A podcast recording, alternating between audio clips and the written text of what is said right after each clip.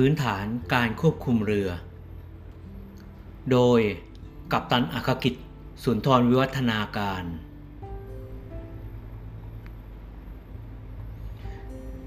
บทที่หนึ่งคุณลักษณะของเรือ การบังคับควบคุมเรือให้เป็นไปตามที่ต้องการนั้น ผู้ที่จะบังคับเรือจะต้องมีความรู้ความเข้าใจเรือลำนั้นๆ ถึงลักษณะของเรือ อาการการเคลื่อนที่ต่างๆของเรือ ที่จะทำการบังคับควบคุมโดยทราบล่วงหน้าก่อน เพื่อที่จะใช้เครื่องมือต่างๆ ของเรือในการใช้แรงทางฟิสิกส์ของเรือ หรือแรงธรรมชาติ ได้อย่างเหมาะสมและสมดุล บังคับเรือให้เคลื่อนที่ไปในทิศทางที่ต้องการ หรือให้สามารถหยุดเรือได้ตามที่ต้องการ หากผู้บังคับเรือไม่เข้าใจถึงคุณลักษณะอาการของเรือแล้ว การไปบังคับเรือโดยไม่เข้าใจคุณลักษณะของเรือขณะนั้น จะทำให้เสี่ยงต่อการเกิดอันตรายได้ง่าย และจะเข้าใจผิดว่าเป็นเรือที่ควบคุมยาก ก่อนอื่นต้องทำความเข้าใจก่อนว่า การบังคับควบคุมเรือนั้น เป็นการใช้แรงทางฟิสิกส์ ให้เรือเกิดความสมดุลของแรง ในการเคลื่อนที่หรือหยุดนิ่งในแต่ละสถานการณ์ ซึ่งการบังคับเรือนั้นไม่ใช่เป็นศิลปะเฉพาะบุคคล แต่เป็นความรู้ความเข้าใจในหลักวิทยาศาสตร์ เรื่องการสร้างความสมดุล แรงกระทำและควบคุมแรงกระทำนั้นได้อย่างเหมาะสม ดังนั้นหากมีความเข้าใจคุณลักษณะของเรือและแรงต่างๆ ที่เกี่ยวข้องกับเรือลำนั้นแล้ว จึงจะสามารถบังคับเรือได้ เรือเรือคือยานพาหนะที่มีระวางขับน้ำและสามารถบรรทุกน้ำหนัก ไม่ว่าจะเป็นคนหรือสิ่งของสินค้าเครื่องจักรอุปกรณ์ต่างๆ ดังนั้นการต่อเรือขึ้นมาหนึ่งลำจึงมีวัตถุประสงค์ที่เหมาะสมคุ้มคุ้มค่ากับการใช้แรงนั้นๆ รูปร่างของเรือถึงแม้จะดูคล้ายๆกัน แต่ก็ไม่เหมือนกัน โดยเฉพาะส่วนที่จมอยู่ใต้น้ำที่มีรูปร่างที่ไม่เหมือนกัน แต่มีผลกับแรงกระทำและการไหลของน้ำผ่านตัวเรือที่ไม่เหมือนกัน เช่น ค่าสรรพสิทธิ์ปริมาตร การจมของตัวเรือขณะเคลื่อนที่ อัตรา ส่วนของความยาวต่อความกว้างของตัวเรือ ส่วนโครงสร้างของเรือเหนือแนวน้ำของเรือแต่ละประเภท มีความสูงแตกต่างกันตามชนิดของเรือ เช่น เรือบรรทุกสินค้าตู้คอนเทนเนอร์ เรือบรรทุกสินค้ารอเลื่อน เรือโดยสาร เรือเฟอร์รี่ จะมีพื้นที่ในการรับลมมากลมที่มากระทบต่อตัวเรืออัตราส่วนของความกว้างตัวเรือ ต่ออัตรากินน้ำลึกของเรือ ความแตกต่างของเรือแต่ละประเภทดังกล่าว จึงทำให้การบังคับเรือด้วยเครื่องมือต่างๆ และอาการการเคลื่อนที่ของเรือแตกต่างกันตามประเภทของเรือ ผู้นำเรือจึงควรศึกษาถึงลักษณะจำเพาะของเรือแต่ละประเภทในเบื้องต้นก่อน จึงจะสามารถใช้แรงต่างๆ มาควบคุมเรือให้เป็นไปตามที่ต้องการ ไม่ว่าจะเป็นการนำเรือเข้าเทียบท่าออกจากเทียบท่าการกลับรำวงหัน อาการ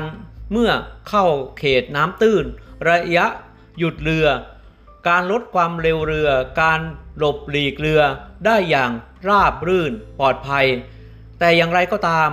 การต่อเรือทุกประเภทจะต้องเป็นไปตามมาตรฐานความสามารถในการเคลื่อนที่ของเรือ ตามข้อปฏิบัติ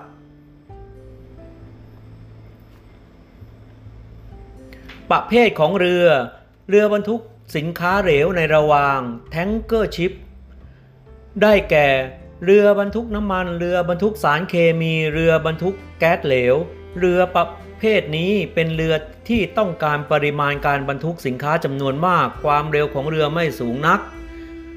ความเร็วสูงสุดอยู่ประมาณ 10 3-15 น็อต ลักษณะของตัวเรือใต้แนวน้ำจะมีลักษณะแบนเหลี่ยมเกือบตลอดลำเรือ ใกล้เคียงกับรูปร่างปริมาตรสี่เหลี่ยมผืนผ้า ค่าสัมประสิทธิ์ของในในเชิงปริมาตรของตัวเรือใต้แนวน้ำบล็อกคอฟฟิเชียนต่อ CB ของเรือบรรทุกสินค้าเหลวในระหว่างจึงมีค่าประมาณ 0.8 ความยาวของตัวต่อความกว้างต่อตัวเรือประมาณ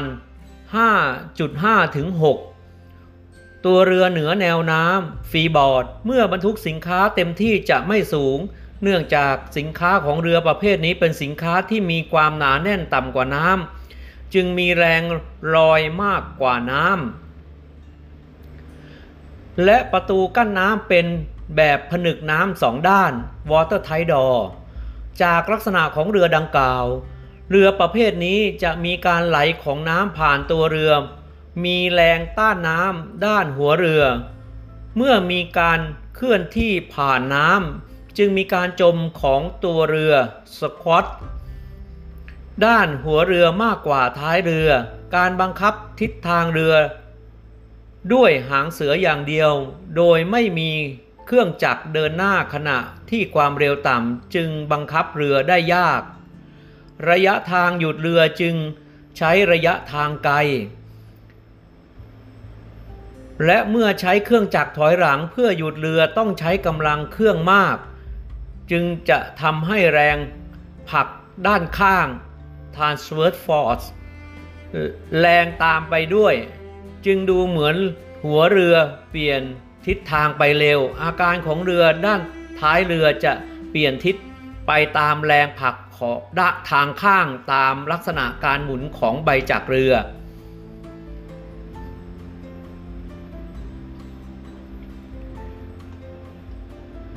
เรือบรรทุกสินค้าเทกอง b u l k Carrier Ship รูปร่างลักษณะของเรือมีลักษณะการต่อเรือที่มีวัตถุประสงค์คล้าย ๆ กันกับเรือบรรทุกสินค้าเทกองชนิดเหลวในระวาง โดยเรือประเภทนี้จะบรรทุกสินค้าที่เป็นวัตถุดิบในการใช้ผลิตเป็นสินค้าอุปโภคบริโภคต่างๆ ค่าสินค้าวัตถุดิบที่บรรทุกต่อหน่วยเป็นราคาต่ำจึงมุ่งเน้นที่ปริมาณการบรรทุกในแต่ละครั้งจำนวนมาก ความเร็วของเรือเพื่อการประหยัดต้นทุนในการขนส่ง เรือประเภทนี้จึงถูกออกแบบเรือให้มีการบรรทุกในคาวระจำนวนมาก และแล่นด้วยความเร็วประหยัดประมาณ 11ถึง15 น็อต ลักษณะของตัวเรือใต้แนวน้ำจะมีลักษณะแบนเหลี่ยมเกือบตลอดลำใกล้เคียงกับรูปร่างปริมาตรสี่เหลี่ยมผืนผ้า คล้ายกับเรือบรรทุกสินค้าเหลวในระวางที่ได้กล่าวไปแล้ว ค่าสัมประสิทธิ์ในเชิงปริมาตรของตัวเรือใต้แนวน้ำบ็อกคอฟฟิเชียนต่อ CB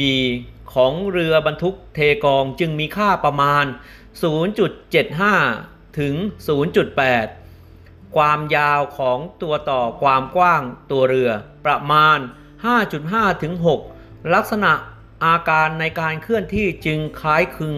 กับเรือบรรทุกสินค้าเหลวในระวาง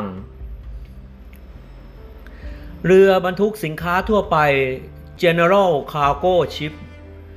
เป็นเรือที่ต่อขึ้นเพื่อวัตถุประสงค์ในการขนถ่ายสินค้าในหลายวัตถุประสงค์ สามารถบรรทุกสินค้าเทกอง สินค้าหีบห่อเครื่องจักร เครื่องมือขนาดใหญ่ เครื่องมือยกของหนัก รูปร่างเรือจึงเพียวกว่า เรือสินค้าเหลวในระวาง หรือเรือสินค้าเทกอง อัตราส่วนของความยาวต่อความกว้างของเรือจึงมีค่ามากกว่าเรือบรรทุกสินค้าเหลวในระวาง และสินค้าเทกอง คือประมาณ6ถึง6.5 ค่าสัมประสิทธิ์ในเชิงปริมาตรของตัวเรือใต้แนวน้ำบล็อกคอฟฟิเชียนต่อ CB ของเรือบรรทุกสินค้าทั่วไปมีค่าประมาณ 0.7 ถึง 0.75 เมื่อเรือเคลื่อนที่ จะมีการจมของตัวเรือด้านหัวเรือ น้อยกว่าของเรือบรรทุกสินค้าเหลวในระวาง และเรือบรรทุกสินค้าเทกอง อาการของเรือจะควบคุมง่ายกว่า เรือบรรทุกสินค้าเหลวในระวาง และเรือบรรทุกสินค้าเทกอง การใช้หางเสือควบคุมเรือขณะความเร็วต่ำและเครื่องจักรหยุดสามารถทำได้ดีกว่าเรือบรรทุกสินค้าเหลวในระวาง และสินค้าบรรทุกเทกอง เรือประเภทนี้จะมีเครื่องมือยกสินค้าคาร์โก้เคนซึ่งเรือที่สร้างก่อนปีคริสตศักราช 2000 เครื่องมือยกนี้บางลำจะบังสายตาในจุดนำเรือไม่เป็นไปตามอนุสัญญาว่าด้วยความปลอดภัยแห่งชีวิตในทะเล ปีคริสตศักราช 1974 และแก้ไขเพิ่มเติมโซรัส 74 บทที่ 5 บทบัญญัติที่ 22 ซึ่งจะกล่าวรายละเอียดในบทต่อ ๆ ไป เรือบรรทุกสินค้าตู้คอนเทนเนอร์ container ship เรือประเภทนี้เป็นเรือที่ต่อเพื่อการบรรทุกตู้ตู้บรรจุสินค้าคอนเทนเนอร์ที่เป็นสินค้าสำเร็จพร้อมส่งมอบให้ลูกค้าปลายทางสินค้ามีหลายชนิด ทั้งในรูปหีบห่อ อาหารแช่แข็ง ผักสดผลไม้สารเคมีในรูปของถังสินค้ามีขนาดเดียวกับตู้บรรจุสินค้า เมื่อแม้กระทั่งสินค้าที่มีรูปร่างที่ไม่แน่นอน แต่วางบนแผ่นขนาดเดียวกับตู้บรรจุสินค้า ตู้บรรจุสินค้ามีทั้งตู้ขนาดมาตรฐานและความสูงตู้ที่สูงกว่าตู้มาตรฐาน วางเรียงซ้อนกันในระวางสินค้าและบนขวาปิดระวางสินค้า ซึ่งในบางครั้งการบรรทุกตู้บรรทุกสินค้าไม่ปฏิบัติตามเอกสาร เรื่องความสมดุลเรือ stability booklet ทำให้ตู้บรรทุกสินค้าบังสายตาผู้นำเรือณจุดนำเรือ อีกทั้งยังมีพื้นที่รับลมมากเรือประเภทนี้จึงมีการปฏิบัติงานสินค้ารวดเร็วและใช้เวลาจอดเรือในที่ต่างๆ สั้น และมีความเร็วเดินทางเร็วกว่าเรือทั้ง 3 ประเภทที่กล่าวมาแล้ว ซึ่งความเร็วเดินทางจะอยู่ประมาณ 17-20 นอต ค่าสัมประสิทธิ์ปริมาตรบ็อกคอฟฟิเชียนต่อ CB จะอยู่ประมาณ 0.65 ถึง 0.68 ทำให้การจมของตัวเรือขณะเรือเคลื่อนที่จะมีการจมด้านท้ายเรือและอัตราส่วนความยาวต่อความกว้างต่อ ความกว้างตัวเรือประมาณ 6.5 ถึง 7 จึงเห็นได้ว่าเรือประเภทนี้จะมีลักษณะของเรือที่เพียวกว่าเรือสินค้าประเภทอื่น ทั้งการจมของตัวเรือด้านท้ายเรือขณะเรือเคลื่อนที่และความเพียวของเรือมีมากกว่าเรือสินค้าประเภทอื่น จึงทำให้อาการของเรือและการควบคุมเรือขณะมีความเร็วต่ำและเครื่องเครื่องจักรหยุด สามารถควบคุมได้ด้วยหางเสืออย่างเดียว จึงบังคับเรือได้ง่ายกว่า เรือบรรทุกสินค้าล้อเลื่อนโรโรชิป เรือประเภทนี้ต่อมาเพื่อบรรทุกสินค้าที่เป็นล้อเลื่อน หรือเรามักจะได้ยินว่าเป็นเรือบรรทุกรถยนต์ ซึ่งเรือประเภทนี้ ภายในตัวเรือจะบรรทุกสินค้า จะเป็นล้อรถล้อเลื่อน ภายในระวางสินค้า คล้ายเป็นลานจอดรถเป็นชั้นๆ ข้างกาบเรือหรือบริเวณท้ายเรือจะมีสะพานพาดลงไปที่ท่าเทียบเรือ เพื่อให้ล้อเลื่อนสินค้าแล่นเข้าออก ดังนั้นตัวเรือของเรือประเภทนี้จึงมีกาบเรือสูงและรับลมมาก หากลมแรงขนาดเรือมีความเร็วต่ำเข้าออกจากท่าต้องระมัดระวังในการที่ตัวเรือรับลมเป็นพิเศษ ส่วนตัวเรือใต้แนวน้ำจะมีอัตราส่วนของเรือจะใกล้เคียงกับเรือบรรทุกสินค้าตู้คอนเทนเนอร์ การบังคับเรือและอาการของเรือจึงคล้ายคลึงกัน เรือโดยสาร Passenger Passenger Ship เป็นเรือที่ต่อมาเพื่อการท่องเที่ยวไปในสถานที่ต่างๆ มีที่พักและสิ่งอำนวยความสะดวกเช่นเดียวกับ การบริการของโรงแรมเรือโดยสารความหมายตามอนุสัญญาว่าด้วยความปลอดภัยแห่งทะเลแห่งชีวิตในทะเลโซราสเป็นเรือที่มีผู้โดยสารที่ไม่ใช่คนประจำเรือหรือคนของบริษัทเรือ หรือบริษัทบริหารเรือที่มีจำนวนมากกว่า 12 คนขึ้นไป ดังนั้นเรือเฟอร์รี่ที่บรรทุกรถยนต์ และมีคนขับรถยนต์โดยสารไปด้วยกับเรือ หรือมีผู้โดยสารอื่น เดินทางร่วมไปกับเรือ จึงจะเห็นประเภทนี้เดินเรือระหว่างเกาะกับแผ่นดินหรือระหว่างชายฝั่ง จึงเป็นเรือโดยสารตามความอนุสัญญาว่าด้วยความปลอดภัยแห่งชีวิตในทะเล เรือโดยสารจะมีระบบขับเคลื่อนที่คล่องตัวและมีความเร็วสูง ง่ายต่อการควบคุมบังคับเรือ ซึ่งจะมีสองเพาใบจักรแบบควบคุมกีบใบพัดคอนโทนพิษป๊อปเปอร์ CPP และสองหางเสือแบบมีปลายหางเสือ อิสระประกอบกับหัวเรือมีเครื่องผลักดันหัวเรือ bow thruster กำลังแรง เรือโดยสารบางลำไม่มีความจำเป็นต้องใช้หางเสือจะใช้ระบบขับเคลื่อนแบบเพาแนวดิ่ง หันอิสระ a s m u s p r o p e r 2เพาหมุนได้รอบตัว 360 องศา ความเร็วของเรือโดยสารประมาณ 20-25 นอต รูปร่างใต้แนวน้ำจะเพียวค่าสัมประสิทธิ์ปริมาตร น้อยกว่า 0.7 การจมของตัวเรือใต้แนวน้ำขณะเคลื่อนที่จะจมด้านท้ายเรือ ส่วนตัวเรือเหนือแนวน้ำจะมีโครงสร้างสูง จึงรับลมและจะมีผลกระทบมากเมื่อลมมาเมื่อลมมีกำลังแรงขณะความเร็วต่ำและอยู่ในที่แคบหรือใกล้เทียบท่าด้วย ระบบขับเคลื่อนและอุปกรณ์ช่วยบังคับเรือและลักษณะของตัวเรือที่ดี เรือโดยสารจึงมีความคล่องตัวและบังคับเรือได้ง่ายกว่าเรือทุกประเภท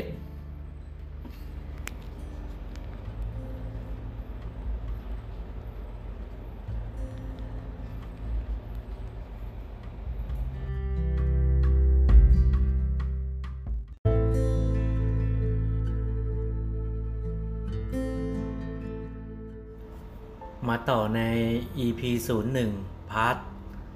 2 การเคลื่อนที่ของเรือ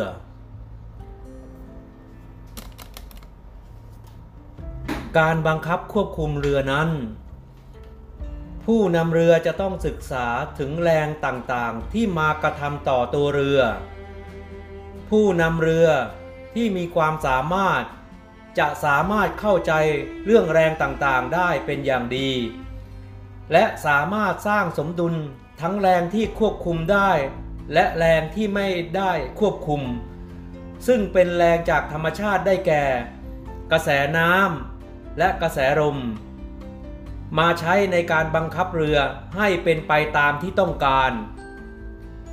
หากผู้นำเรือไม่เข้าใจในการใช้แรงในการควบคุมเรือแล้ว เรือจะขาดความสมดุลในการเคลื่อนที่หรือหยุดเรือได้ตามที่ต้องการ อาจนำเรือเข้าไปสู่สถานการณ์ที่อันตราย และเสี่ยงต่อการเกิดอุบัติเหตุได้โดยง่าย ในบทถัดไปจะกล่าวถึงแรงต่างๆที่เรือมี เครื่องมือในการสร้างแรง ที่ผู้นำเรือเป็นผู้ใช้เครื่องมือทำให้เกิดแรงนั้น ในการสร้างสมดุล ซึ่งเรียกว่าแรงที่ควบคุมได้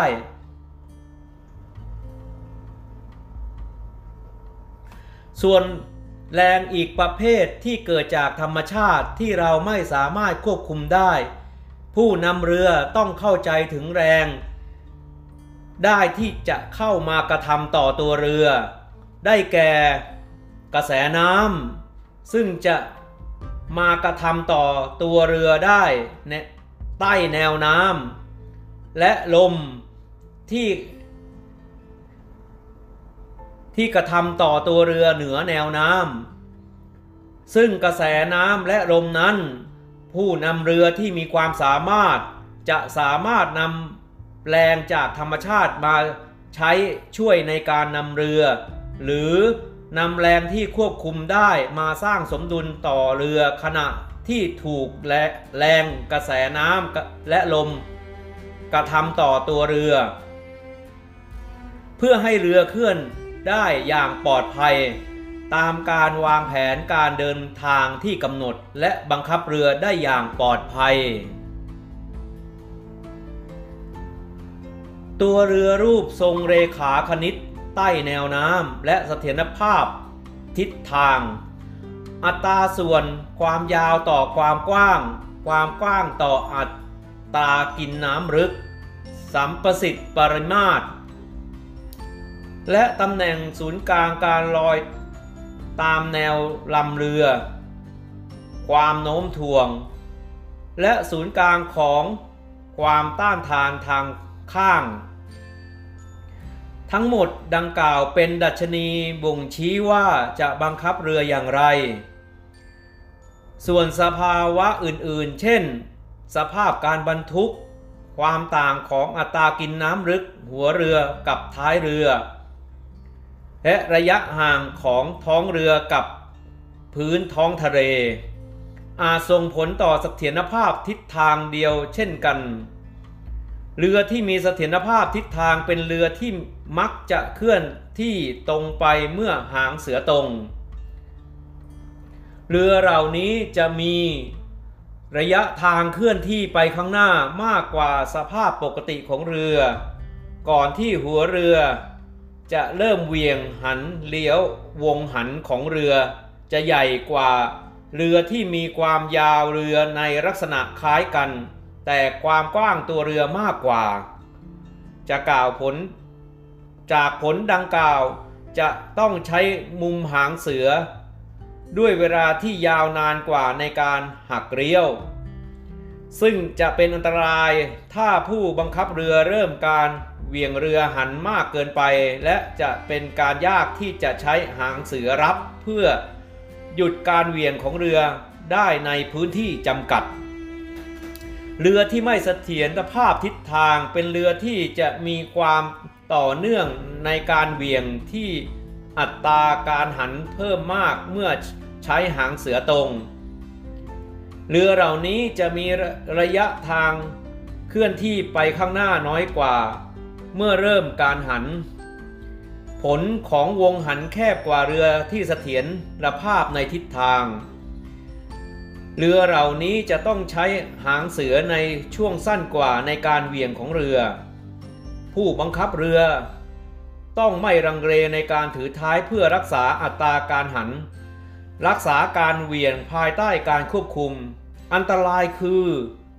อัตราการหันของเรือจะเพิ่มมากขึ้น และไม่ทราบว่าอัตราการหันอะไรที่เราต้องการ และเป็นการยากที่จะทำให้เรือมีทิศหัวเรือตรงไปได้ เรือประเภทนี้ต้อง ตรียมพร้อมโดยสำคัญในการใช้กำลังเครื่องจักร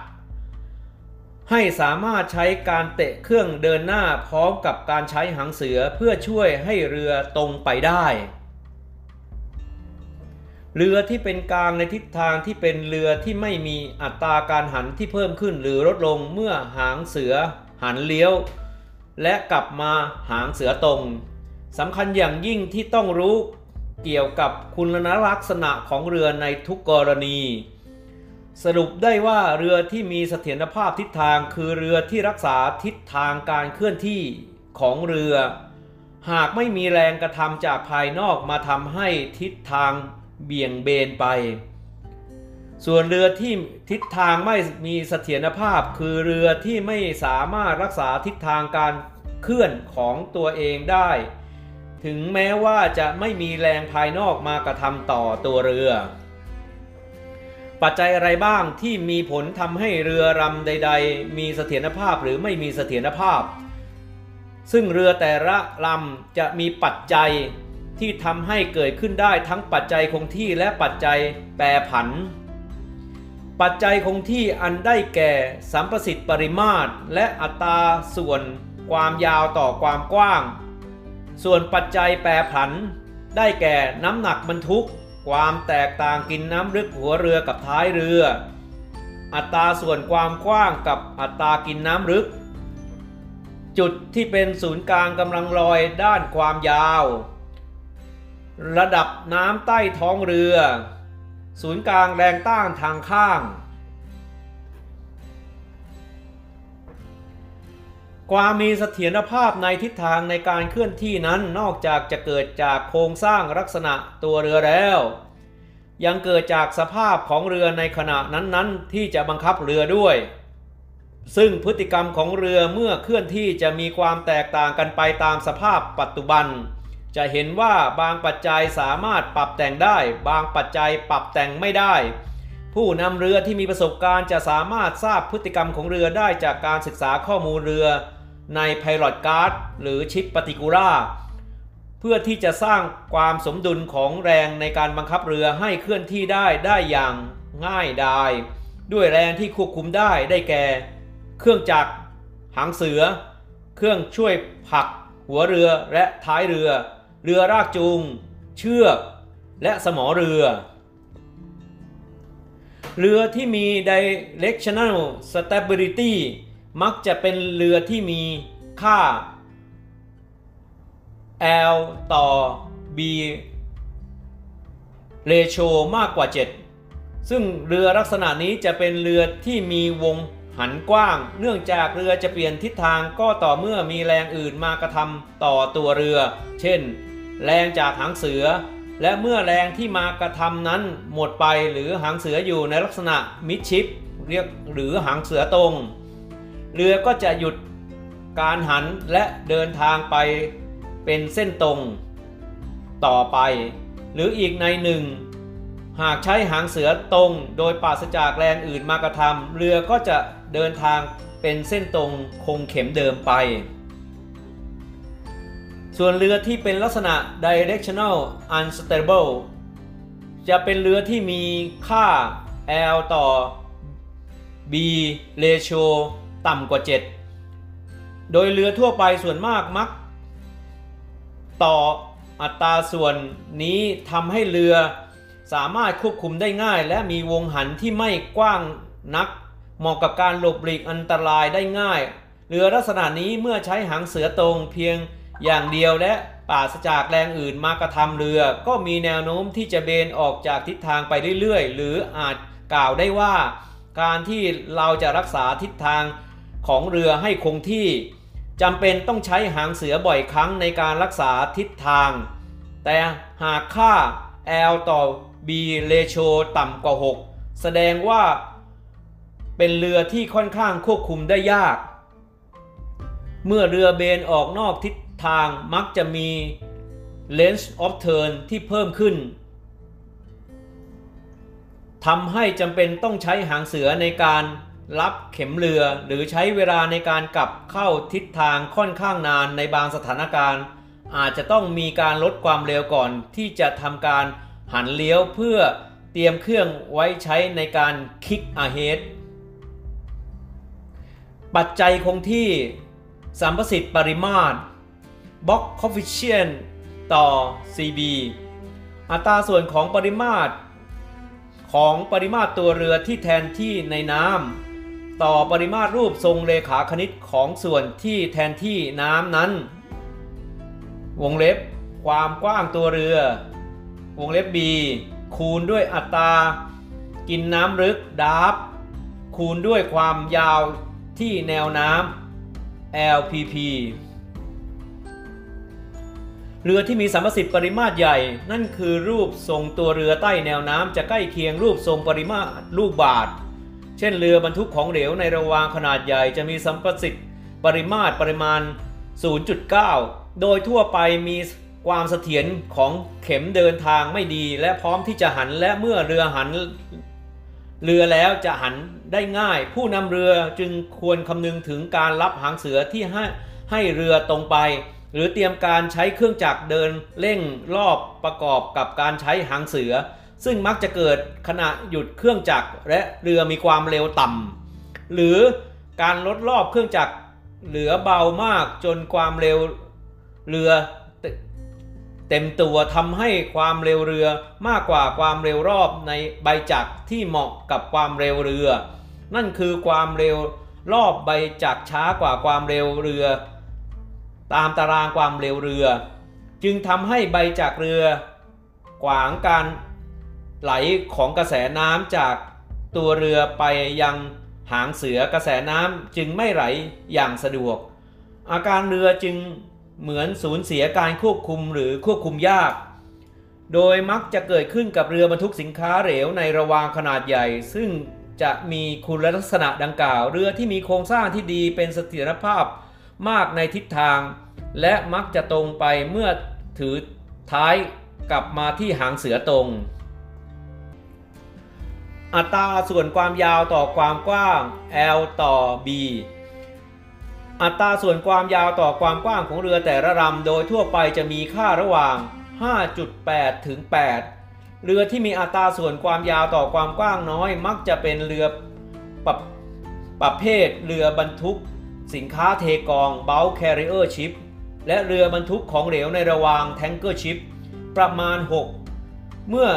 ยืนอยู่ที่จุดนำเรือบนสะพานเดินเรือ Conning Position จะมี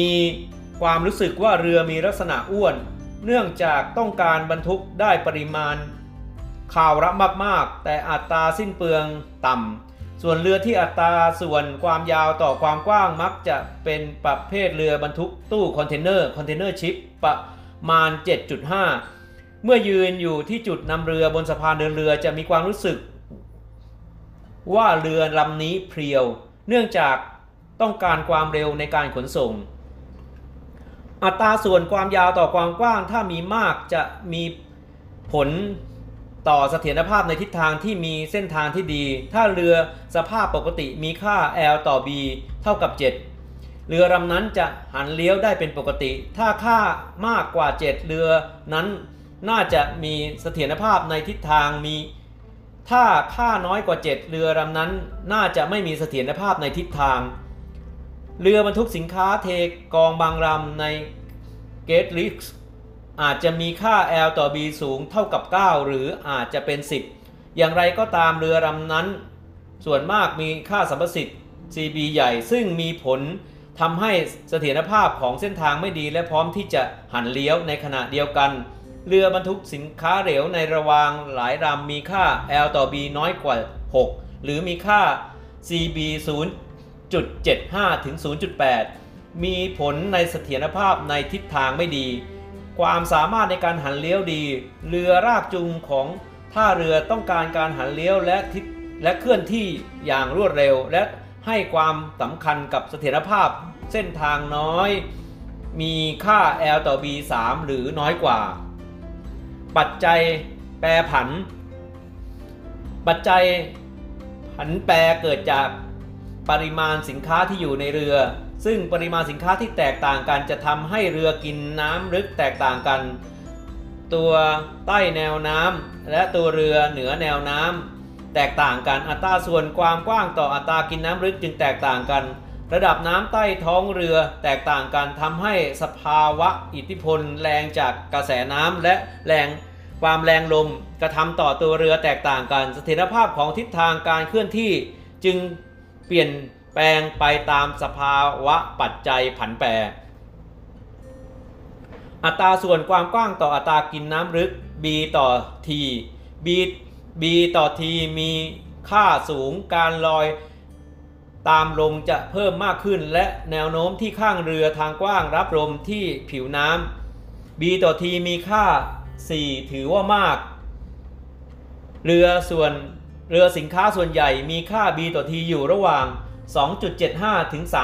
3.75 อัตราส่วนความกว้างต่ออัตรากินน้ำลึก แปรผันไปตามน้ำหนักที่บรรทุกขณะนั้น โดยความกว้างตัวเรือ B เป็นค่าที่คงที่แต่อัตรากินน้ำลึก T ขึ้นอยู่กับปริมาณสินค้าที่ใส่เข้าไปในเรือ จะเห็นได้ว่าเรือที่บรรทุกน้ำหนักมากอัตรากินน้ำลึกก็จะมากค่าของ BT จะน้อย นั่นคือ ตัวเรือเหนือแนวน้ำที่เป็นส่วนพื้นที่รับลมจะเหลือน้อย ฉะนั้นลมจะจึงมีอิทธิพลต่อเรือน้อย แต่กระแสน้ำที่กระทำต่อตัวเรือใต้แนวน้ำจะมีมาก จึงมีผลต่อเสถียรภาพในทิศทางในในอีกมิติ และในทางกลับกันเรือเบาหรือเรือที่มีสินค้าในเรือน้อย อัตรากินน้ำลึกจะน้อยค่าของ B ต่อ T จะมาก นั่นคือตัวเรือเหนือแนวน้ำจะสูง จึงมีพื้นที่รับลมมาก ลมจึงมีอิทธิพลต่อเรือเบา หรือเรือที่มีตัวเรือเหนือแนวน้ำมาก หัวเรือที่มีรูปทรงเป็นกระป๋อ เรือที่มีหนวกหรือหัวเรือที่มีรูปทรงกระป๋อใหญ่น่าจะมีศูนย์กลางของความยาวที่มีกำลังรอยส่วนหน้า